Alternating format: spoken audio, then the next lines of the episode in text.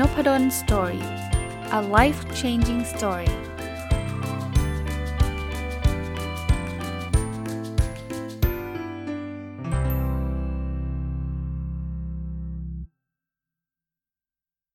สวัสดีครับ ยินดีต้อนรับเข้าสู่นพดล story podcast นะครับ วันนี้จะเอาหนังสือเล่มหนึ่งที่ผมได้อ่านจบแล้ว และคิดว่าน่าจะเป็นประโยชน์กับผู้ฟังก็เลยจะนำมาฝากนะฮะหนังสือที่ชื่อว่า นี่เราใช้ชีวิตยากเกินไปหรือเปล่านะ คนเขียนเป็นคนเกาหลีนะฮะชื่อว่าฮาวันนะฮะแล้วก็คนแปลคือคุณตรองสิริทองคำใส หนังสือเล่มนี้เนี่ยได้มาโดยไม่ได้ตั้งใจตั้งแต่แรกนะ คือไม่มีใครมาป้ายยาหรือว่าไม่มีใครมาแนะนำคือวันวันก่อนเนี่ยมีโอกาสได้ไปร้านหนังสือก็จริงๆ ก็ตั้งปณิธานไว้ว่าเออวันนี้คงยังไม่ซื้อนะ เพราะว่าหนังสือที่ได้รับมาจากสำนักพิมพ์ หรือว่าซื้อมาเองดองไว้เนี่ยเต็มไปหมดเลย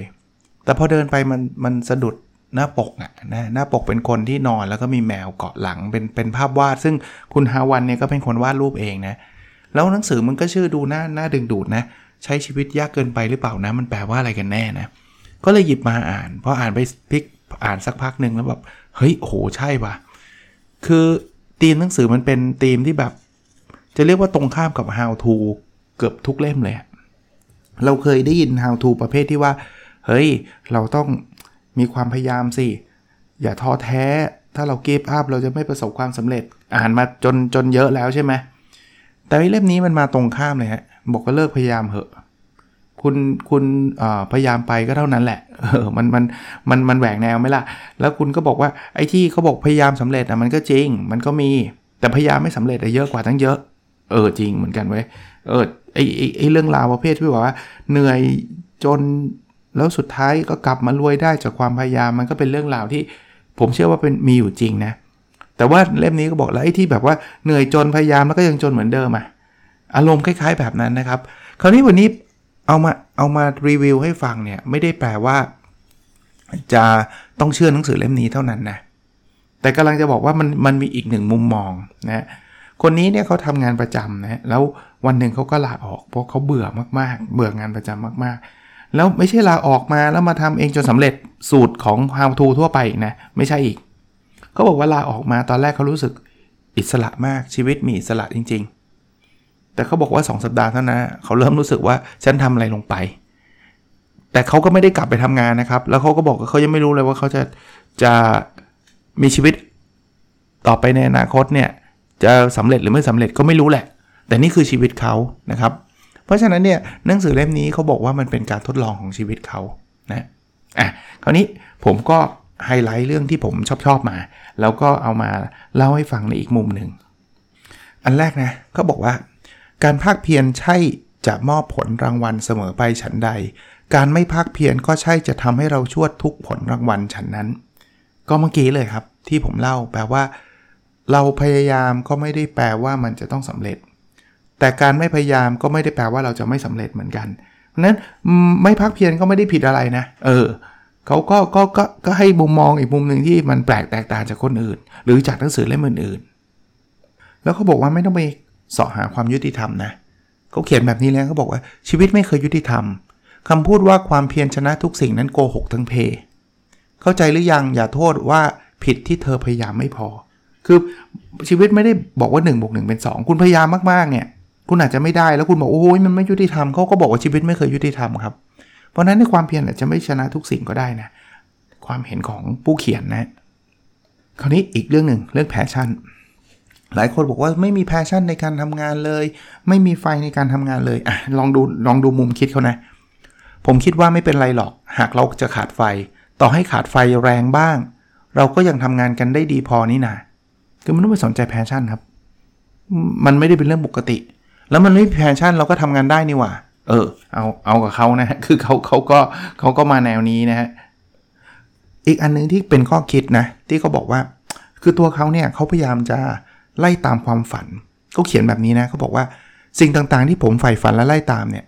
ล้วนเป็นสิ่งที่คนอื่นบอกว่าดี เช่น เรียนจบมหาวิทยาลัยดีๆ นะ ไปทำงานที่มั่นคงนะ เก็บหอมรอมริดมีครอบครัวเขาบอกเนี่ยคือสิ่งที่เขาใฝ่ฝันมาตลอดชีวิต แต่เขากลับคิดว่ามันไม่ใช่สิ่งที่เขาต้องการจริง ๆ เขาบอกว่ามีแต่สิ่งที่ดูดีงามในสายตาของคนอื่น แล้วเนี่ยคือสิ่งที่เขาอับอายครับ เขาอับอายว่าเขาไม่น่าใช้ชีวิต ไปไล่ตามความฝันที่มันมาจากสิ่งที่คนอื่นบอกว่าดีอะ อันนี้คือความเห็นของเขานะ พูดง่ายๆว่าเขาน่าจะไปไล่ตามสิ่งที่เขาคิดว่าดีต่างหาก ไม่ใช่ว่าไปไล่ตามในสิ่งที่คนอื่นบอกว่าดี อีกเรื่องหนึ่งคือมุมมองเรื่องเงิน เขาบอกแบบนี้ฮะเขาบอกว่าเงินเขาก็รู้ว่ามันสำคัญนะ แต่มันไม่ใช่เราจะต้องเอาเงินมาเป็นความฝันของเรานะเขาบอกเขาไม่เขาเขาเขียนงี้นะเขาบอกว่านับจากนี้ไม่ใช่ผมเป็นเศรษฐีไม่ได้นะ แต่แต่จะไม่เป็นคือคืออินดี้ว่างั้นเถอะ คือทำไมฉันต้องเป็นเศรษฐีในเมื่อเศรษฐีมันเป็นค่านิยมของคนอื่นว่า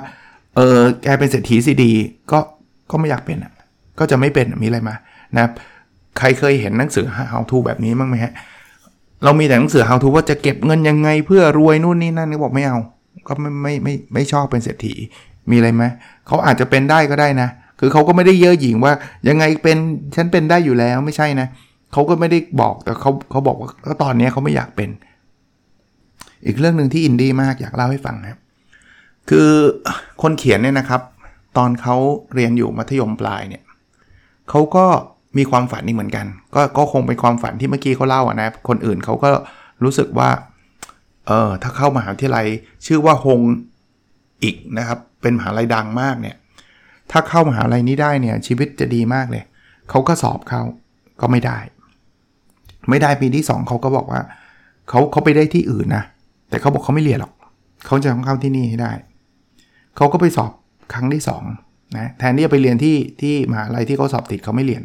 ไปสอบครั้งที่ 2 ในปีที่ 2 อ่านหนังสือทั้งปีเลยเขาก็สอบไม่ได้ สอบไม่ได้ทำไงดี แทนที่เขาจะไปเรียนที่อื่นหาที่เรียนใหม่เขาจะไปสอบปีที่ 3 ก็บอกว่ามันเคยมีสถิติว่าคนสอบ 7 ครั้งแล้วติด ซึ่งตอนนั้นเขาก็ไม่รู้ว่าเอ๊ะมันจะมีคนบ้าแบบนั้นหรือเปล่านะแต่สำหรับตัวเขาเนี่ยเขาสอบมา 2 ปีแล้วไม่ติดเขาก็ไปสอบปีที่ 3 ปรากฏว่าสอบปีที่ 3เขาก็สอบไม่ติดอีก เขาเขาเซ็งมากนะ นี่คือสอบมหาวิทยาลัย 3 ปีนะ อยากให้ได้ที่นี่ที่เดียวเนี่ยเขาบอกว่ามาจนถึงปีที่ 3 เนี่ยเขารู้สึกว่าแบบชีวิตเขาล้มเหลวแล้วเขาเกือบจะฆ่าตัวตายด้วยซ้ำนะเขาบอกเขาจะไปยืนกระโดดน้ำอะแต่ว่าเขาก็บอกเขาเขาไม่กล้าพอนะตอนนั้นเนี่ยเขาก็เลยไปไปโรงเรียนมหาลัยอื่นละเพราะว่าสอบมา 3 ปีแล้วไม่ติดไงเขาเรียนไปได้สักเทอมหนึ่งมั้งถ้าผมจำไม่ผิดนะ ไม่ชอบอีกไม่เอา เขารู้สึกว่าตัวเขาล้มเหลวมากเลยอะไรก็ไม่เอาอะไรเงี้ย แล้วเขาก็บอกว่าถ้างั้นฉันจะสอบปีที่ 4 ปรากฏว่าปีที่ 4เขาสอบติดเขาบอกว่าอ่านมาถึงตรงนี้แล้วอะ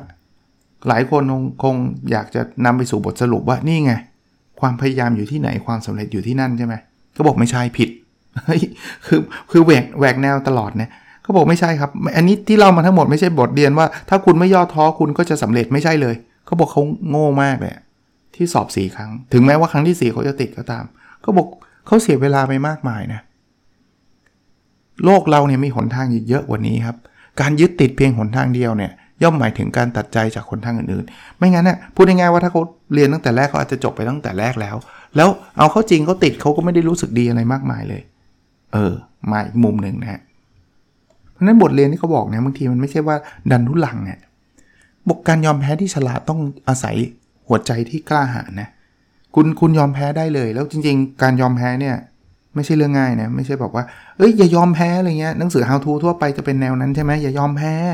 เฮ้ยอะไรนะ winner never quit quitter never wins ไอ้นี่มาอีกแนวหนึ่งบอกว่ายอมแพ้ดิอย่าดันทุลังดิแล้วจริงๆยอมแพ้ยากกว่ายากยากกว่าสู้ต่อด้วยเออ เพราะว่ายอมแพ้ต้องใช้หัวใจที่กล้ามากนะกล้ายอมรับว่าฉันไปไม่ได้แล้วฉันเลิกอะ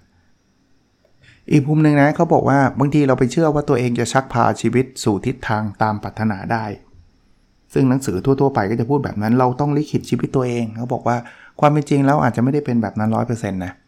เราอาจจะเป็นตัวตนที่ไร้แรงแรงต้าน พร้อมถูกคลื่นลมพัดพาไป คือคือเขาไม่ได้บอกว่าทุกอย่างต้องปล่อยไปตามชะตาชีวิตอะไรเงี้ยเขาไม่ได้พูดแบบนั้นเขาบอกว่า บางครั้งเราก็อาจจะจัดการชีวิตเราได้ แต่ว่ามันไม่ได้ทุกเรื่องที่เราจะควบคุมได้เพราะนั้นไม่ว่าเราจะจัดการยังไงก็ตามบางทีมันก็อาจจะลงเอยในสิ่งที่เราไม่อยากให้มันลงเอยก็ได้นะเออชีวิตมันก็เป็นแบบนี้แหละ เขาบอกว่าเดี๋ยวนี้นะ คนเราเนี่ยไม่ค่อยใช้ชีวิตอย่างผ่อนคลาย 2 สาเหตุนะหเพราะอยากเก่ง กับ 2 เพราะไม่อยากผิด เราก็เลยจะเข้มเข้มข้นทุกอย่างต้องลุยเพื่อฉฉันจะได้เก่ง หรือว่ากลัวที่จะเสียฟอร์มเสียหน้าไม่อยากที่จะผิด เพราะนั้นก็ใช้ชีวิตแบบซีเรียสคือเปลี่ยนใหม่เหอะนะครับใช้ชีวิตแบบผ่อนคลายบ้างนะครับ แทนที่นะ เราจะไปหาอะไรที่มันมากขึ้นมากขึ้นมากขึ้น ฉันต้องเก่งมากขึ้นจะต้องหาความรู้มากขึ้นเขาเขียนนี้เลยนะครับ ลองดูนะ หรือว่าสิ่งที่จำเป็นแท้จริงแก่คนหมดพลังอย่างเราๆไม่ใช่มากขึ้นแต่คือน้อยลง คงดีนะ ถ้าเรากลุ้มใจน้อยลง พยายามน้อยลง แล้วก็ค้ำครวญเสียดายสิ่งที่ผ่านมาให้น้อยลง คือมากขึ้นมากขึ้นมันเบิร์นเอาสุดท้ายอะ่ะบางทีเราต้องตัดนะ ต้องลดต้องเลิกนะครับ ก็เป็นคำเตือนอีกคำหนึ่งที่ก็ฟังแล้วไปพิจารณากันได้นะ ผมบอกแล้วหนังสือเล่มนี้อินดี้มากนะครับ ก็มามามาแหวกแนวจริงๆนะแล้วตัวเขาก็ก็พูดอีกทีนะเขาไม่ได้บอกว่าเขาเป็นกูรูต้องเชื่อเขานะเขาบอกบางทีเนี่ยไอ้ที่เขาแบบทำตัวแบบเนี้ย มันอาจจะเป็นแค่ข้ออ้างเขาเพราะเขาอยากจะพักก็ได้นะก็เลยออกมาเขียนหนังสืออะไรแบบนี้คือคือเขาก็ไม่ได้พูดให้เชื่อเขาเขาก็บอกว่าเขากำลังทดลองการใช้ชีวิตของเขาในรูปแบบอีกแบบหนึ่งที่มันตรงข้ามหรือว่า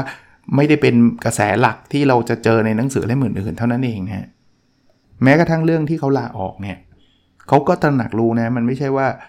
อ่านหนังสือเล่มนี้แล้วทุกคนต้องไปลาออกนะเขาบอกว่าเราไม่อาจใช้ชีวิตด้วยรสหวานหอม อย่างเดียว อิสรภาพไม่ช่วยทำให้เราอิ่มท้อง คือการออกมาเนี่ยทำให้เขาไม่ต้องไปเข้างานตอนเช้ากลับบ้านดึกๆทำตามคำสั่งเจ้านายเขาบอกเขาเป็นอิสรภาพ แต่อิสรภาพไม่ได้ทำให้เราอิ่มท้องนะครับเพราะนั้นก็เป็นข้อเตือนใจสำหรับคนที่บอกว่า อุ้ยฟัง podcast episode นี้แล้วฉันไปลาออกเลยนะครับถ้าท่านอาจจะชีวิตพังอะไรก็ได้นะ แต่เขาทำอะคือคือแม้กระทั่งเขาตระหนักรู้แบบนี้เขาก็ทำอะครับ ก็ก็เป็นความเห็นของเขาเป็นชีวิตของเขานะครับ อย่างที่ผมเรียนนะว่าท่านอาจจะต้องนำไปพิจารณากับบริบทของท่านด้วย อีกอันนึงที่เขาทำการเปรียบเปรยที่ผมทำให้ผมเห็นภาพนะเขาบอกว่า จริง ๆ แล้วอะคนที่เป็นมนุษย์เงินเดือนเนี่ยเขาหาเงินโดยการขายเวลาของตัวเองบางคนไม่จริง จริง ๆเขาจ่ายเงินให้เราเนี่ยเขาซื้อความสามารถเราเขาบอกจริงเหรอถ้าเกิดเขาซื้อความสามารถจริง ๆ นะ ตัวเขาเองเนี่ยเขาเคยทำงานบางอย่างเสร็จตั้งแต่ตอนเที่ยงแล้ว แต่เขาก็กลับบ้านไม่ได้เขาต้องนั่งเล่นเน็ตเล่นเคาะอะไรไปเรื่อยจนกระทั่งถึง5้าโมงเย็นก็ถึงเดินกลับบ้านได้ ถ้าเกิดเขาจะซื้อความสามารถเราเนี่ยเรางานเสร็จตอนบ่ายโมงเราต้องกลับบ้านได้เลยดิเพราะเราส่งงานแล้วไงแต่เนี่ยมันไม่ใช่เขาเอาเงินให้เราเนี่ยเขา expect ว่าเราต้องอยู่ถึง5้าโมงหกโมงนะแปลว่ามนุษย์เงินเดือนหาเงินได้จากการขายเวลาของตัวเองต่างหากล่ะเออ ก็น่าคิดนะครับ จริง ๆ อาจจะเป็นแบบนั้นก็ได้นะหลายคนก็ทำงานเสร็จแล้ว แต่ก็กลับแล้วมันมันไม่ได้ไงก็เขา เขาให้กลับ5้าโมงก็ต้อง5้าโมงใช่ไหมก็อยู่นั่งเล่นอะไรไปเรื่อยๆ เล่นเน่งเล่นเน็ตไปเรื่อยๆนะให้มันครบก็มีนะครับคราวนี้เขาก็เลยมีดเลม่าบอกว่า ถ้าอย่างนั้นนะคุณขายเวลาคุณก็ไม่มีสละนี่แต่คุณก็จะได้เงินนะ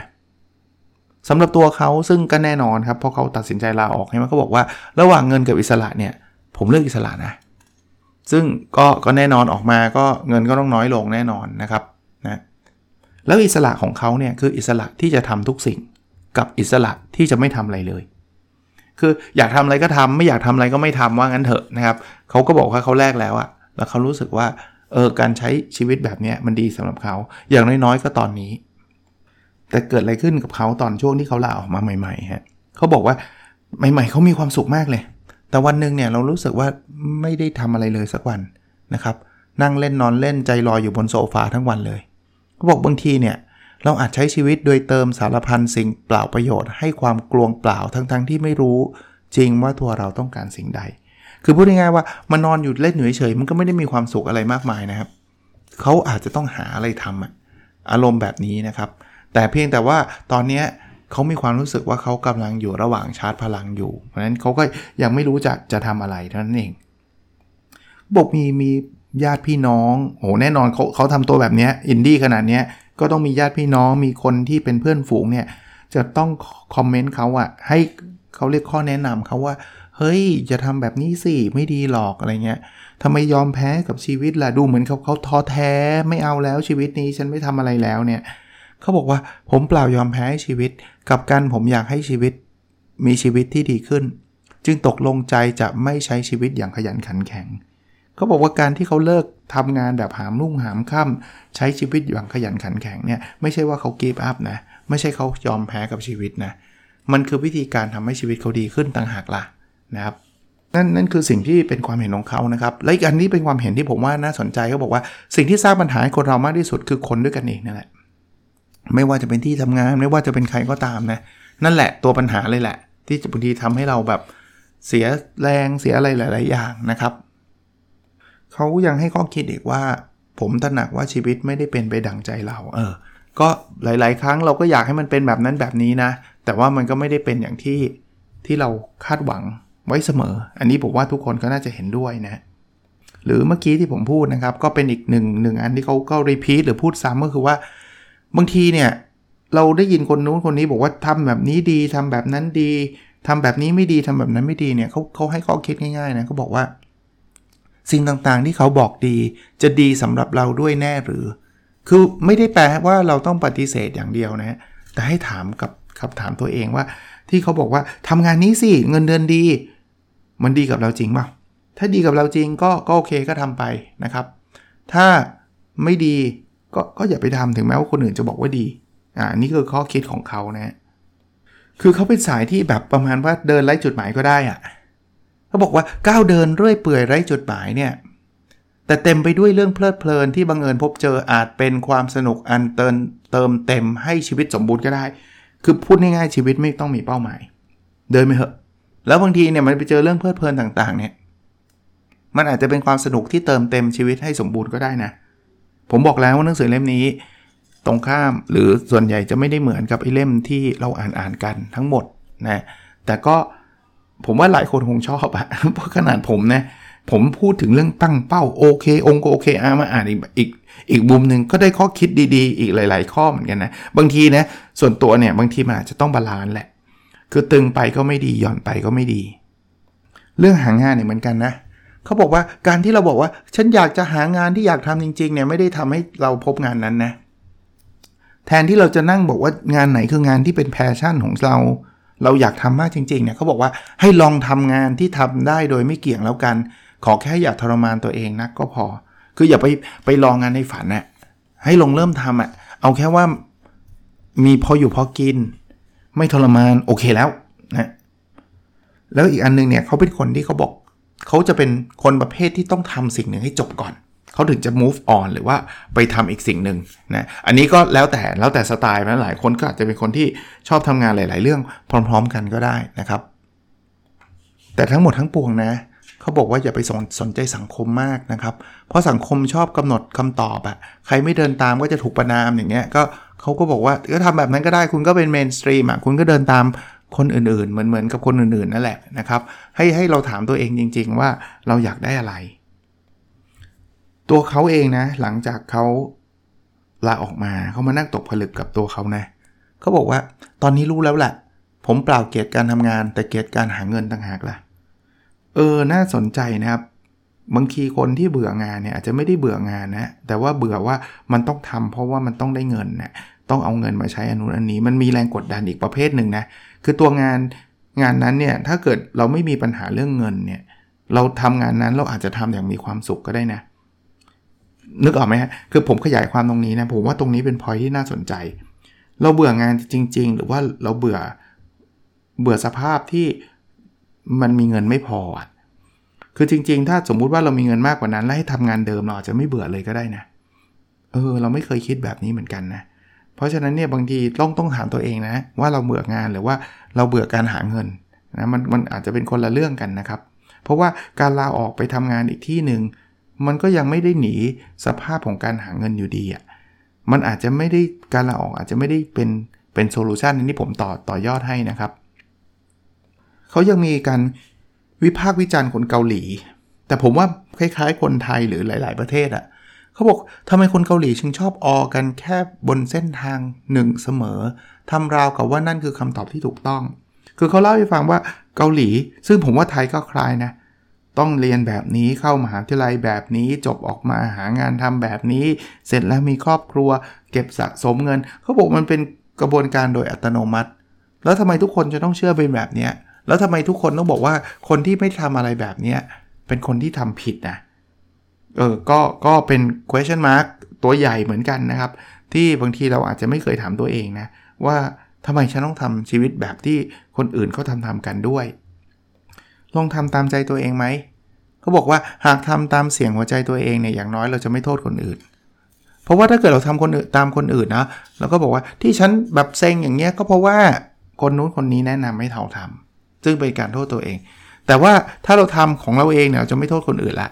อย่างน้อยๆเราก็จะบอกว่าถ้าฉันผิดก็เป็นเพราะว่าฉันเลือกเองนั่นแหละนะครับ แค่นั้นนะฮะ อีกเรื่องหนึ่งที่เป็นกฎการดำเนินชีวิตของคนคนนี้นะครับของคนเขียนนะครับคุณฮาวันเนี่ยเขาบอกว่าผมไม่อยากได้สิ่งที่เกินตัวโดยวิธีขอยืมใคร หรือนำเงินในอนาคตของตัวเองมาใช้ทั้งที่ปัจจุบันไม่มีความสามารถจะจ่ายคืน ดีมากครับ อันนี้ผมว่าเป็นอันที่จะเรียกว่าเป็นข้อเตือนใจที่น่าสนใจนะฮะคือเขาไม่อยากใช้เงินเกินตัวเขานะครับ ซึ่งอันนี้เป็นเป็นอันแรก ๆ เลยไหมครับ ที่มันค่อนข้างจะ ไปในทิศทางเดียวก็ how to เล่มอื่นๆนะส่วนใหญ่จะอินดี้มากกว่านี้นะครับ อีกเรื่องหนึ่งที่เขาให้ความคิดเห็นคือบอกว่าความก้าวก้าวหน้าทางด้านดิจิทัลนะ social network ต่างๆเนี่ยมันก็มีข้อดีนะ มันทำให้โลกไม่มีข้อจำกัดอะติดต่อกันได้ง่ายเลย แต่มันก็ในทางทางลบนะ มันเป็นหายนะทำให้สังคมยิ่งเหลื่อมล้ำมากขึ้นเรื่อยๆ ซึ่งเราก็เคยพูดคุยกันนะในหลากหลายตอนมาแล้วนะ อันนี้แหละที่ที่ การมีดิจิตอลต่างๆ การพัฒนาต่างๆเนี่ยมันมีทั้งมุมบวกและมุมลบความเห็นของคนเขียนนะอีกอันนึงที่เขาเป็นข้อคิดนะเขาบอกว่าบางทีการทำงานหาเงินกับการใช้ชีวิตตามความชอบของตัวเองเนี่ยมันอาจจะเกิดขึ้นพร้อม ๆ กันก็ได้นะปกถึงแม้ว่าตอนนี้ผมยังทำงานหาเงิน แต่ผมก็เป็นไทยนะเป็นไทยก็คือมีอิสระนะเออบางทีเราคิดว่าเฮ้ยต้องทำงานหาเงินอิสระต้องรอทีหลังเอาไว้จบตอนเกษียณก่อนไม่จริงเสมอไป และใครที่กำลังผิดหวังนะครับ อ่านหนังสือเล่มนี้นะ มีบทอันหนึ่งที่ผมชอบเขาเขียนงี้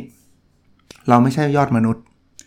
การที่เรื่องบนโลกไม่เป็นดั่งใจเรา จึงเป็นเรื่องปกติและเป็นธรรมชาติ เออ เพราะฉะนั้นวันนี้ใครสอบเข้าไม่ได้ สอบได้เกรดไม่ดี สมัครงานแล้วเฟลหัวหน้าด่ากลับมาที่คำนี้ครับ เราไม่ใช่ยอดมนุษย์ การที่เลือกบนโลกไม่เป็นดั่งใจเรา จึงเป็นเรื่องปกติและเป็นธรรมชาติ ผมว่าให้กำลังใจคนที่แบบเฟลได้ดีมากเลยฮะเขายังบอกอีกว่า ขอให้อย่าทุกข์ใจหากเห็นชีวิตยังไม่เป็นดั่งฝัน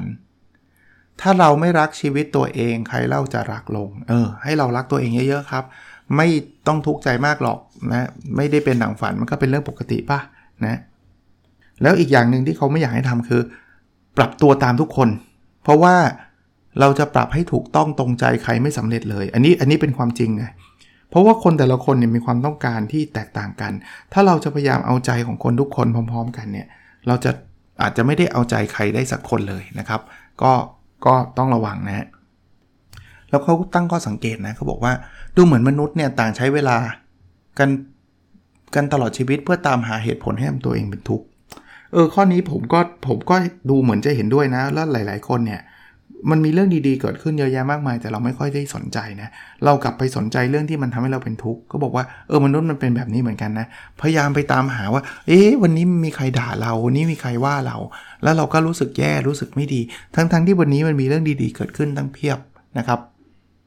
อีกอันหนึ่งที่เป็นเป็นโค้ดหรือว่าเป็นคำเขียนข้อเขียนของเขาที่ทำให้ได้คิดนะเขาบอกโลกหลอกว่าเราโชคร้าย กระซิบกระซาบยุให้เราไขว่คว้าสิ่งต่างๆ เพื่อ เพิ่มเพื่อหลุดพ้นจากสภาพโชคร้ายนั้น มองอีกมุมหนึ่งคือจริงเราไม่ได้โชคร้ายนะจริง ๆ เราอาจจะมีชีวิตที่ดีมากๆอยู่แล้ว เพียงแต่ว่าสังคมหรือต่างๆเนี่ยมันกระตุ้นเราว่าเฮ้ยแกต้องมีรถที่มันดีกว่านี้ แกต้องมีบ้านที่ดีกว่านี้ แกต้องมีเงินมากกว่านี้ เราเลยเราเลยกลายเป็นคนที่ไม่มีความสุขไงเพราะโลกทำให้เราเชื่อว่าเรายังไม่ดี จริง ๆ โลกไม่ได้ตั้งใจจะทำสิ่งนั้นหรอก แต่เราไปอ่าน Facebook Instagram ไปเจอแต่ชีวิตดีๆทั้งนั้นเลยใช่ไหมมันอาจจะทำให้เรารู้สึกแย่ไง อันนี้แหละคือคือสิ่งที่บางทีต้องเตือนตัวเองนะฮะ อีกข้อหนึ่งที่เขาเขียนไว้นะครับ คือมันไม่ได้เป็นข้อๆเลยนะเขาเขียนหลายบทเลยมันเป็นบทสั้นๆสั้นๆสั้นๆแต่ว่าผมก็โน้ตไว้ในในบางเรื่องที่ผมคิดว่ามันได้มีประเด็นนำมาพูดคุยได้หรือเล่าให้ฟังได้เนี่ยถ้าใครกำลังเสียอะไรไปบางอย่างเสียเงินโดนเพื่อนหลอกโดนอะไรเงี้ยเขาบอกว่าเมื่อเสียบางสิ่งจึงได้บางสิ่ง อย่างน้อยๆเราจะได้บทเรียนใช่ปะว่าเออเราไม่ควรจะไปเชื่อเพื่อนแบบนี้ เราลงทุนเราต้องคิดหน้าคิดหลังให้มันดีกว่านี้นะครับเขาบอกบางทีเนี่ยการรู้เรื่องราวมากขึ้นอาจเพิ่มความเข้าใจแก่เราก็ได้นะจริงนะครับ พอเรารู้เรื่องนู้นเรื่องนี้มา เรามานั่งคิดนั่งทำก็ก็น่าจะดีนะและคำเตือนอีกคำหนึ่งที่ทรงพลังมากนะผมว่าเป็นคำที่จะทำให้เรามีความสุขได้ง่ายที่สุดก็คือ อย่าคาดหวังมากเกินไปก็แล้วกัน จริงครับคาดหวังได้นะ แต่ว่าอย่าให้มันเวอร์เกินใครที่บอกว่าจะมีความสุขต้องมีทุกอย่างต้องได้ 99 เต็มร้อยเราจะมีความสุขได้ยากมากนะครับนั้นอย่าไปคาดหวังอะไรเยอะนะก็เป็นหนังสือเล่มหนึ่งนะที่ผมได้เกริ่นมาตั้งแต่ตอนต้นแล้วว่าอินดี้มากนะครับ ค่อนข้างที่จะไม่ค่อยได้เกี่ยวข้องหรือไปในทิศทางเดียวกับหนังสือ How to เล่มอื่น ๆ ที่ผมนำมารีวิวอยู่ แต่ว่าก็อยากจะอ่านมุมแบบนี้บ้างนะ ผมว่าหลายคนวันนี้ฟังแล้วอาจจะแบบใช่เลยอาจารย์ อันนี้แหละผมอะไรเงี้ย หรือแบบเฮ้ยคือคือบางทีมันไม่ใช่โลกสวยอย่างเดียวแบบพยายามอยู่ความพยายามอยู่ที่ไหนความสำเร็จอยู่ที่นั่นมันอาจจะไม่จริงเสมอไป หนังสือชื่อว่านี่เราใช้ชีวิตยากเกินไปหรือเปล่านะนะครับ ผมซื้อที่ B2S นะ แต่ว่าอะอ่านจบแล้วครับ มีอยู่หนึ่งเล่มเหมือนเดิมเอามาแจกแล้วกันนะครับ ถ้าใครอยากได้เล่มนี้ก็ไปที่โพสต์ใน Facebook Page เท่านั้นนะครับ ที่อื่นผมไม่ได้ตามไปนะแล้วก็แชร์โพสต์เนี้ย เปิด Public แล้วก็เอาลิงก์มาแปะ ที่ใต้โพสต์นี้ในคอมเมนต์แค่นั้นเองครับ เดี๋ยวผมก็เลือกนะครับหนึ่งท่านนะครับ ผมมีอยู่เล่มเดียวนะครับ ไม่ได้มีเยอะแยะแต่ว่าอ่านจบแล้วก็อยากให้คนอื่นได้อ่านบ้างนะครับ ใครที่ทำมาแล้วไม่เห็นจะได้เลยก็ก็ท่านมี 2 ทางคือ เดี๋ยวคราวหน้าก็ลองใหม่ก็ได้นะ กับอีกทางหนึ่งก็ลองไปซื้ออ่านก็ได้นะครับ ถ้าท่านมันคิดว่ามัน มันตอบโจทย์ชีวิตท่านได้จริง ๆ นะครับ โอเคนะครับ แล้วเราพบกันในสดถัดไปครับ สวัสดีครับ